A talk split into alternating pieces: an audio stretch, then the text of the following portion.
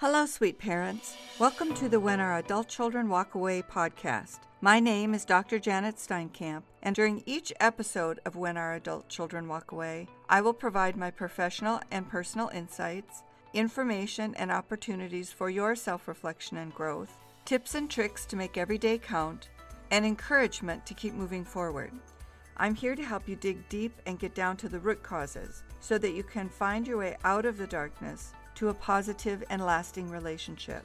Grab your notebook and a pen, settle into your favorite chair, and let's get to it. In this episode, we are going to take a deeper dive into the first stage of estrangement grief. In my overview episode, in the first episode of this series, I referred to it as denial, and that is consistent with what Elisabeth Kubler Ross defined as the first stage in grief related to death and many, many, many folks working in the area of estrangement also refer to that first stage as denial.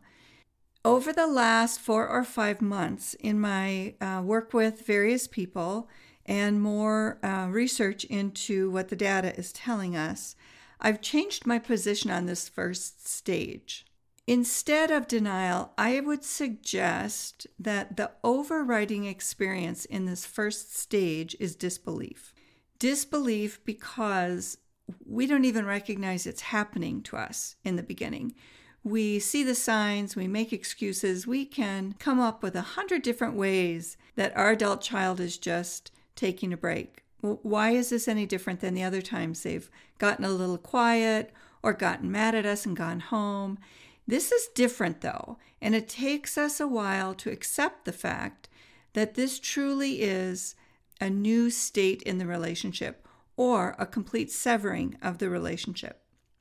If you have not had a chance, please go back and listen to my episode on um, the continuum of grief, because that is also um, very closely tied to this first stage depending on where we sit on that continuum of estrangement, it may become more difficult to really recognize what's happening, to believe that we truly are now sitting on that continuum. So let's talk uh, just a minute here about the grief cycle in entirety. So there are six stages disbelief, anger, despair, acceptance, transformation, and maintenance. In this first stage of disbelief, as I said, it takes us a while to really believe what's happening is happening. We put on what I would call a full court press of uh, defense mechanisms. We'll talk a little bit more about the defense mechanisms in just a minute, but I want to talk more about our refusal to believe the, the reality of our situation. We are able to modify our story to protect ourselves from the truth Sometimes we do this as trying to gain perspective. Uh, we explain things away. Uh, we begin to withdraw, reject the facts. We even reject other people's warnings. We try to contradict and explain away. We make excuses for our adult children's behavior. In the disbelief stage, we begin to experience that shame and helplessness and resolve our ability to make excuses begins to crumble, and we start having to let ourselves understand the reality of the situation. Our shock, panic, overwhelming doubt, uh, denial, we're minimizing, catastrophizing. Something must be terribly wrong. This must be a mental health emergency. And sometimes it is. Sometimes we use that as a way to explain away the reality of our uh, adult child pulling away. We rationalize and we're skeptical. And as you may have experienced when we are in this early level of estrangement, on the early end of the continuum, we often swirl through the first stages of grief. We begin to move through disbelief into anger, into despair, and back again. And I should mention, not everyone starts in this stage. We may start with anger. We may be just um, overwhelmingly mad and indignant. And we say things like, How dare they? How could they have the audacity? Don't they know how much they need me? We move through those first three stages in kind of a cycle. So when we are in this stage of disbelief, we're really convincing ourselves that our reality is different than what it really is.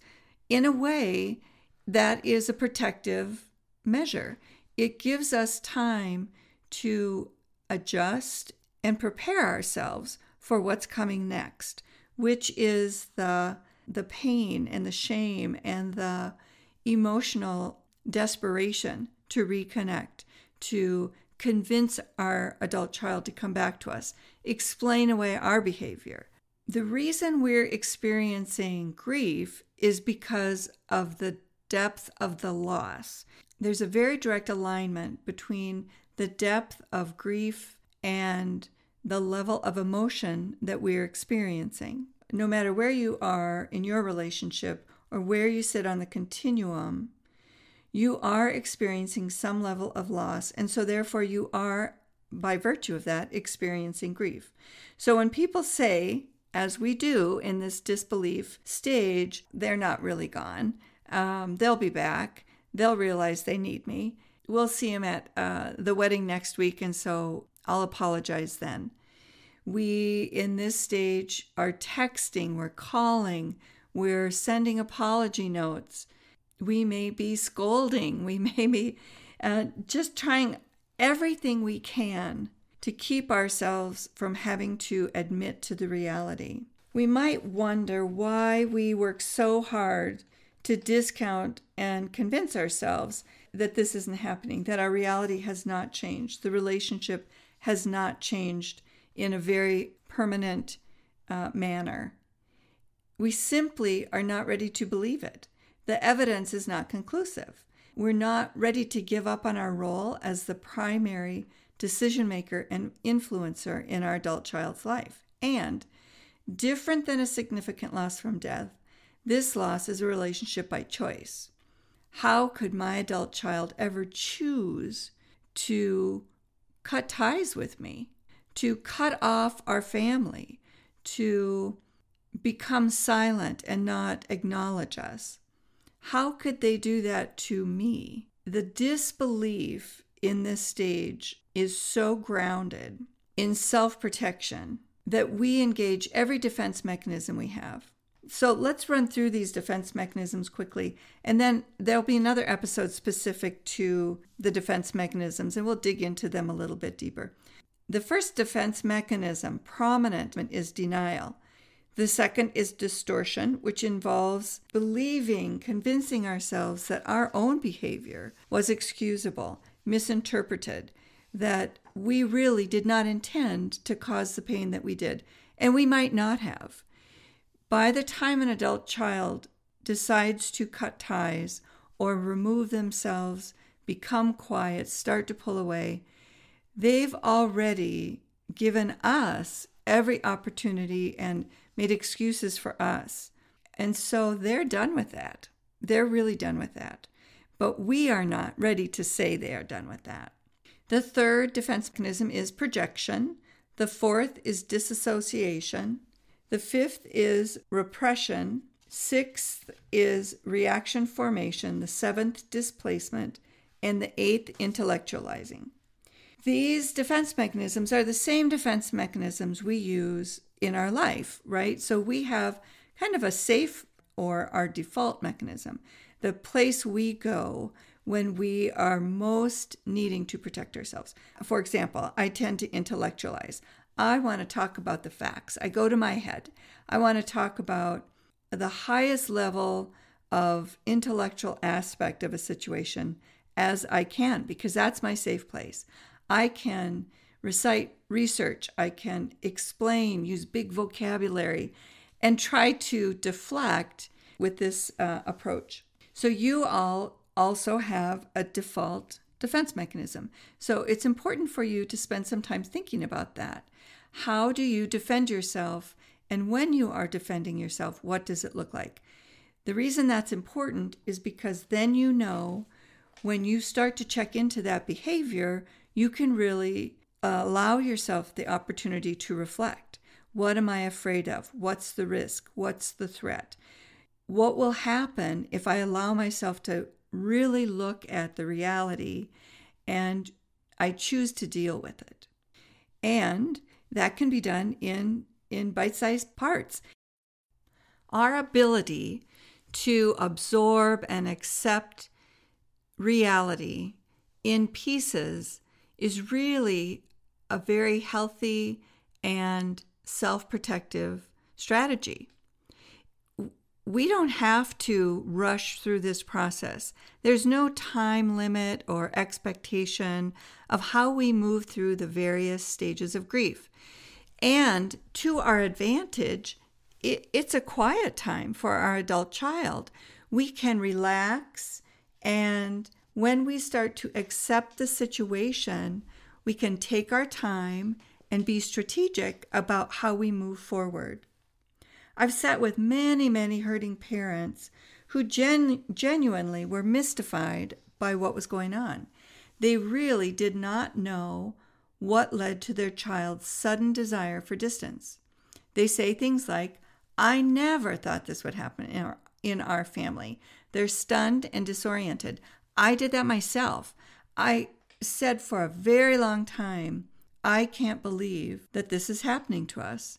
There was a part of me, and I think it's not uncommon, that had to accept I was one of them, right? Our family was what I thought to be pretty picture perfect. Our children never wanted for anything when they were growing up. We had a peaceful family, we had family dinners. We really followed all the rules and all the recommendations of raising children. We did some things now as I look back that were not the best. They maybe were advised, they maybe were recommended, they were what all of our peers were doing. They weren't in the best interest of our children. Again, we'll talk about some of that in another episode. At this stage, the question of responsibility begins to emerge, but the answers are hard to pin down. We vacillate between questioning our child's integrity and blaming our own inadequacy for the separation, for the cooling of the relationship. The concerns at this stage are why is this happening and how do I fix it? We get desperate, right? But don't panic. The main task of this disbelief stage is to overcome our resistance to reality and the sheer panic. When we lose contact with our children, this can trigger trigger all kinds of separation anxiety. It can compel rejected parents to say and do things they later regret. They may engage, or we may engage, in one or more of the following behaviors that are typical. They're ineffective, but they're pretty typical. We chastise our adult child for being unreasonable. We accuse them of being cruel and selfish. We beg our children to answer our calls and our texts we start recruiting other people to try to influence the child or cheerlead for us. All of these things will come back to haunt us. The best advice, the best strategy in this time is to give them space, to respect what they're asking for, which is our silence. They are asking for space.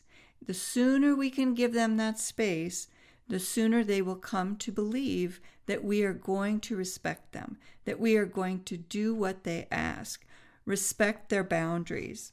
If your child is keeping distance right now, you have time to breathe. If you had a good relationship before this uh, separation, they still have that foundational um, knowledge of your love and caring. So when we sit in this place of denial, and we act out of panic and desperation, we're actually causing a greater rift. We are reinforcing what our adult children saw and what they really were trying to get away from. The sooner we can allow ourselves to agree that our adult children really are asking for space and we are really expected to give them that space, the shorter the time apart might be. I'm so happy you made it to the end of this episode today. If you're feeling a bit more hopeful and like what you've heard here, Please share this podcast with someone who you know is also struggling as a parent in their relationship with their adult child or other family member, and who could use some hope, help, and healing. If you have a second, I'd love it if you'd leave me a thumbs up, click on the word follow, and head on over to the When Our Adult Children Walk Away website. So until next time, my friends, be brave, be kind to yourselves, and stay hopeful.